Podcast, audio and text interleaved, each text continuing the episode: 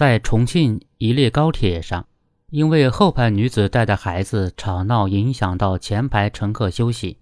引发了一场骂战。出门在外，难免碰到过父母不约束或者管理不到位而影响他人的熊孩子，